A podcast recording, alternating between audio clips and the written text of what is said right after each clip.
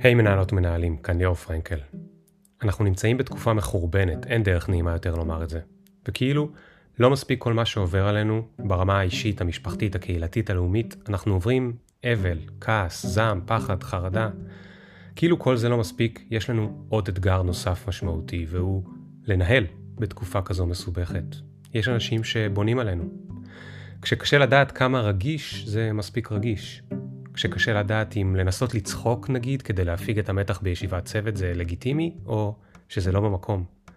כשקשה להבין כמה מותר או אסור להעיר לעובדת שלנו כי אנחנו לא יודעים מה בדיוק עובר עליה. וכי העסק, הארגון, הסטארט-אפ שאנחנו עובדים בו, גם הוא מנסה לשרוד את התקופה. גם העסק צריך להמשיך להצליח, לשגשג, לצמוח, להביא הכנסות, הרי הן אלה שמשלמות את המשכורות שלנו ושל העובדים שלנו. איך מאזנים בין הדברים? איך מנהלים בתקופה כזאת? ומה איתנו? גם עלינו עוברים המון דברים. אנחנו אמורים להסתיר את זה מהעובדים ומהמנהלים שלנו?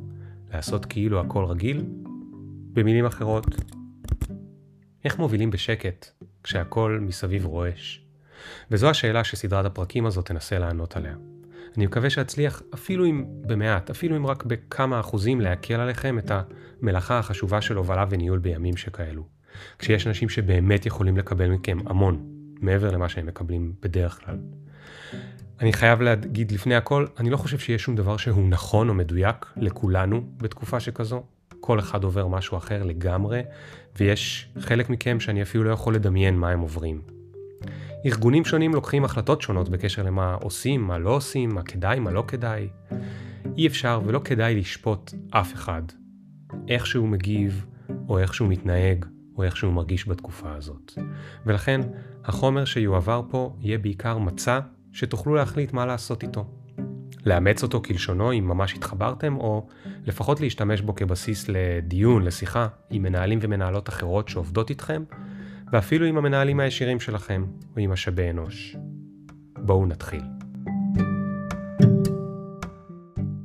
הפרק הזה יעסוק בכם. לא תוכלו להוביל את האנשים שלכם בשקט, אם לא תמצאו קצת שקט בעצמכם, לעצמכם.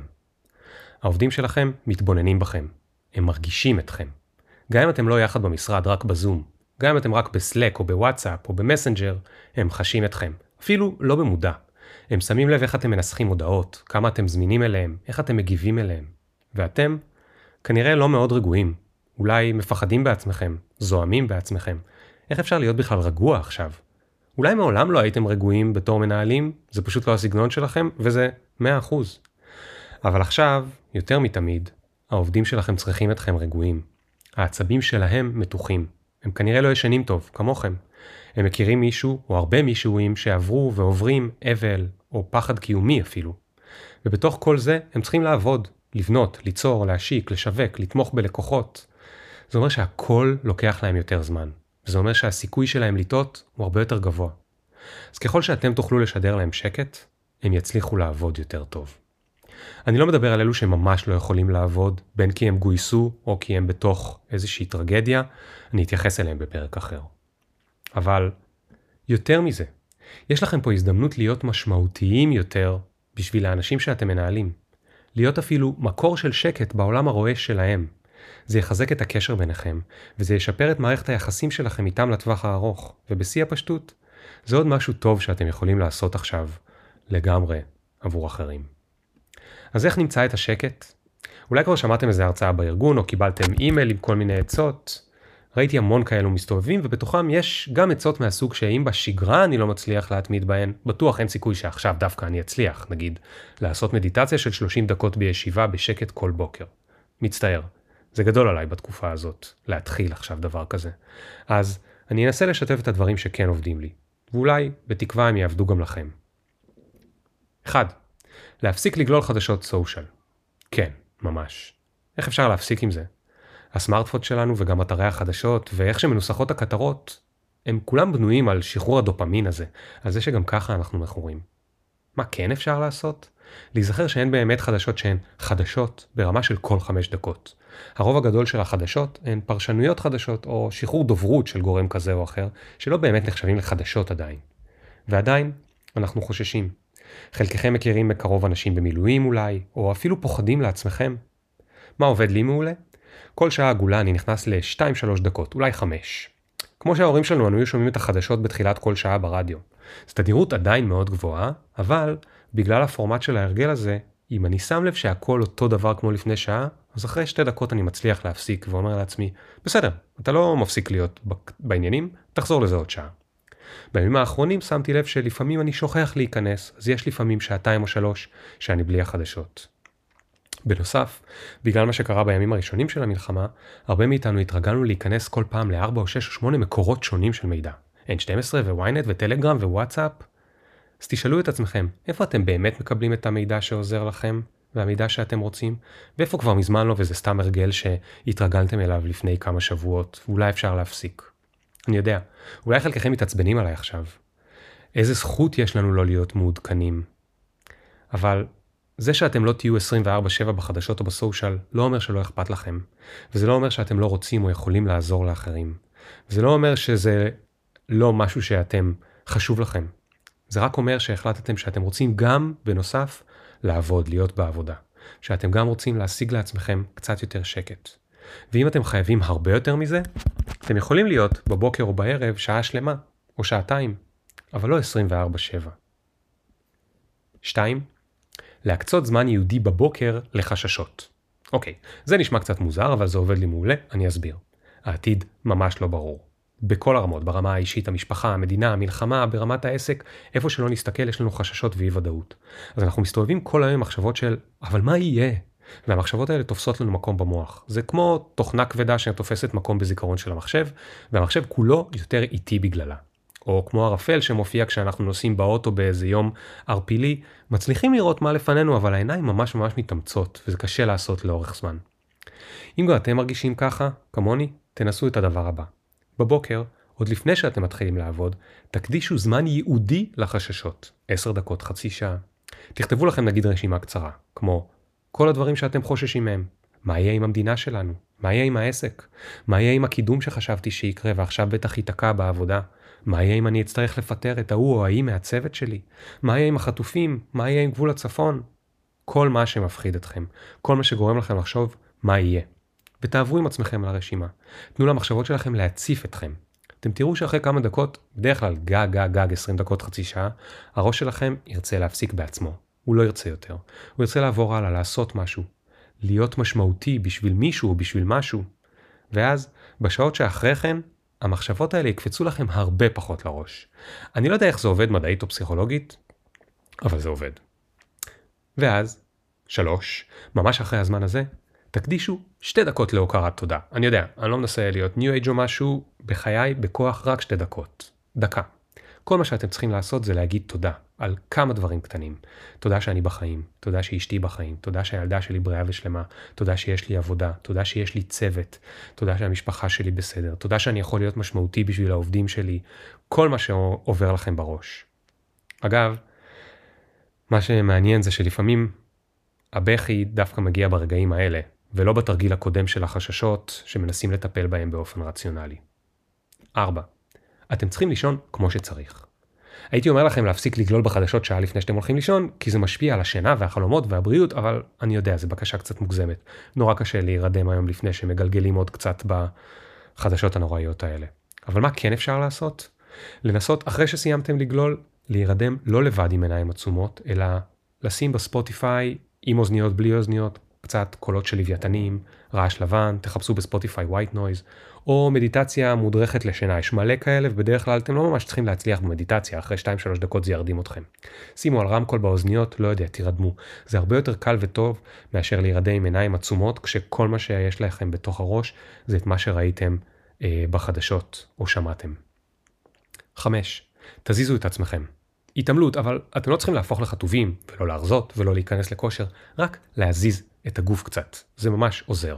אפילו בלי להזיע, רק לזוז. לכו ברחוב איזה 20 דקות, תרוצו, תשתוללו עם הילדים חצי שעה ברצף אם אתם מפחדים לצאת מהבית. תעשו משהו עם יוטיוב, יוגה, משהו, זה לא משנה, אתם לא צריכים להצליח, אתם לא צריכים להיות אה, אה, אה, מתוחים, אתם לא צריכים להיות גמישים. זה מוריד את ההורמונים של הלחץ. ואם אתם עושים את ההליכה או ריצה או משהו מהדברים האלה עם אוזניות, אז לא. לא לעשות את זה תוך כדי שאתם צופים או מאזינים לחדשות, כי אז לא עשיתם בזה כלום. תקשיבו לאיזה פודקאסט שאתם אוהבים מהזמן שעוד היה פה נורמלי, או למוזיקה, לא חדשות ולא שיחת טלפון עם חבר שבה אתם מתכננים את האסטרטגיה הנכונה להיכנס או לצאת מעזה. זה יעשה בדיוק את העבודה ההפוכה. ואם אתם כן הולכים למשרד, אפילו תציעו לעובדים שלכם לעשות את הפגישות אחד על אחד או פגישות עדכון בהליכה, מסביב למשרד. אתם תראו שזה יעשה לשניכם טוב. 6. שיחות וידאו עם חברים ומשפחה בערב. זה פי 100 יותר טוב מהודעות וואטסאפ של ויכוחים פוליטיים או אסטרטגיים. רק לראות את הפרצופים שלהם מוציא לנו, אני לא יודע מה, אבל משהו במוח שמרגיע אותנו. לשאול מה נשמע, איך היה היום שלהם, לספר להם איך היה היום שלכם, לשחרר קצת רגשות, לשחרר קצת קיטור, אולי אפילו להצליח לצחוק יחד ממש לכמה שניות בתוך כל הייאוש הזה. זה מאוד מרגיע, וזה מוכח מדעית. 7. תסלחו לעצמכם הרבה יותר בימים האלה מאשר בימים הרגילים. נכון, אתם לא מספיקים את כל מה שתכננתם, וזה בסדר. הצוות שלכם לא פרודקטיבי כמו שאתם רגילים שהוא, וזה בסדר. אתם גם עושים טעויות, זה ככה אצל כולם עכשיו. לכעוס על עצמכם, לבקר את עצמכם, יעלה את המתח והלחץ ויפגע באיכות ההחלטות שלכם. תסלחו לעצמכם שאתם לא מושלמים עכשיו, זה רק הגיוני. 8. אולי אפילו תיקחו עזרה מקצועית אם אפשר. אפילו אם אתם רק חצי מרגישים שצריך. אל תתביישו לבקש גם ממשאבי אנוש או מנהלים שלכם צריך אולי עזרה בתקציב, או אולי הם יודעים מי כדאי לדבר, או שתשאלו חברים. גם אם אתם לא מאלה שחוו את הסבל הנורא במעגל הראשון או השני, ויוצא הלב שלי אליכם אם אתם כן, אבל גם אם אתם לא, זה לא אומר שאתם אמורים להתמודד עם כל המצב הזה בקלות. להמון מאיתנו יש עכשיו פחדים וחרדות, אפילו רק מלראות את החדשות, אפילו רק מלחשוב על העתיד. אז קחו לכם עזרה. ואם אין לכם איך לממן את זה ולא מצאתם איך, תחפשו משהו בחינם. הארץ מלאה באנשים יקרים, יקרים שמקדישים את הזמן שלהם לעשות דברים בלייב, בזום, בוובינארים, ולתמוך באנשים שצריכים תמיכה גם מהסוג הזה. 9. נשימות. תקשיבו, זה by far הדבר הכי קל שאפשר לעשות עם ה-ROI הכי גבוה, return on investment. תרגילי נשימות עוזרים כבר אחרי שתי דקות. הם מורידים את הסטרס ומאפסים את המוח. תראו מה יקרה, אני אדבר לאט, וזה כבר יותר מרגיע. שתי דקות, נו באמת. תעשו את זה לפני כל ישיבת צוות, לפני כל פגישת אחד על אחד, לפני כל החלטה שצריך לקחת, לפני שנכנסים למשרד או עולים לזום. שתי דקות, אין לכם תירוץ. אתם יכולים לחפש איזה תרגיל ביוטיוב או להשתמש בתרגיל הכי ישן וטוב. נשימה פנימה לארבע שניות, מחזיקים בפנים שבע שניות, ומוציאים מהשפתיים שמונה שניות. 478, 478. תעשו את זה פעמיים, שלוש, חמש, עשר פעמים, אתם תראו שהכל נרגע. הכל נהיה קצת קצת פחות שחור. עשר. הדבר האחרון הוא סדר יום. החרדות והפחדים שלנו מתגברים ככל שיש דברים שהם לא בשליטה שלנו, כמו האי ודאות שקורית עכשיו במדינה וגם בתוך הסטארט-אפ או החברה או הארגון שאתם עובדים בה. אז כדי להוריד מתח, כדאי להחזיר את תחושת השליטה, והכי קל זה לעשות את זה דרך סדר יום מסודר. גם אם בשדרה הקודמת אתם יודעים לזרום, לאלתר, להתגמש, וטוב ש... בסק... שכך, עכשיו עדיף שיהיה כמה שיותר דברים בתוך סדר היום. פגישות מסודרות, גם עם אנשי הצוות, ונחזור לזה בפרק אחר, מה כדאי ואיך כדאי לעשות, אבל גם כל דבר אחר ייתן לכם תחושת שליטה ופוקוס על הדברים שכן בשליטתכם. אתם מוזמנים לגשת ליומן שלכם עכשיו ולקבוע לכם את הפגישת חששות עם עצמי, הזו בבוקר שדיברנו עליה קודם, שיחת וידאו עם חברים ומשפחה בערב, ה-20 דקות האלה שאתם בתנועה ובספורט, אפילו שאתם לא חייבים להיות ממש טובים בהם. דקה של הוקרת תודה כל בוקר שאתם אומרים שניים, שלושה, ארבעה, חמישה דברים שאתם מודים עליהם. וכל דבר אחר שיאפשר לכם יום מסודר. את כל הדברים האלה אתם יכולים לעשות, מסוגלים לעשות, יודעים לעשות. ולהתפקס בכל הדברים האלה שאתם מסוגלים, ולא רק באי ודאות הגדולה הזאת שמסביב אלינו, יכול לגרום לכם להרגיש הרבה יותר טוב ורגועים.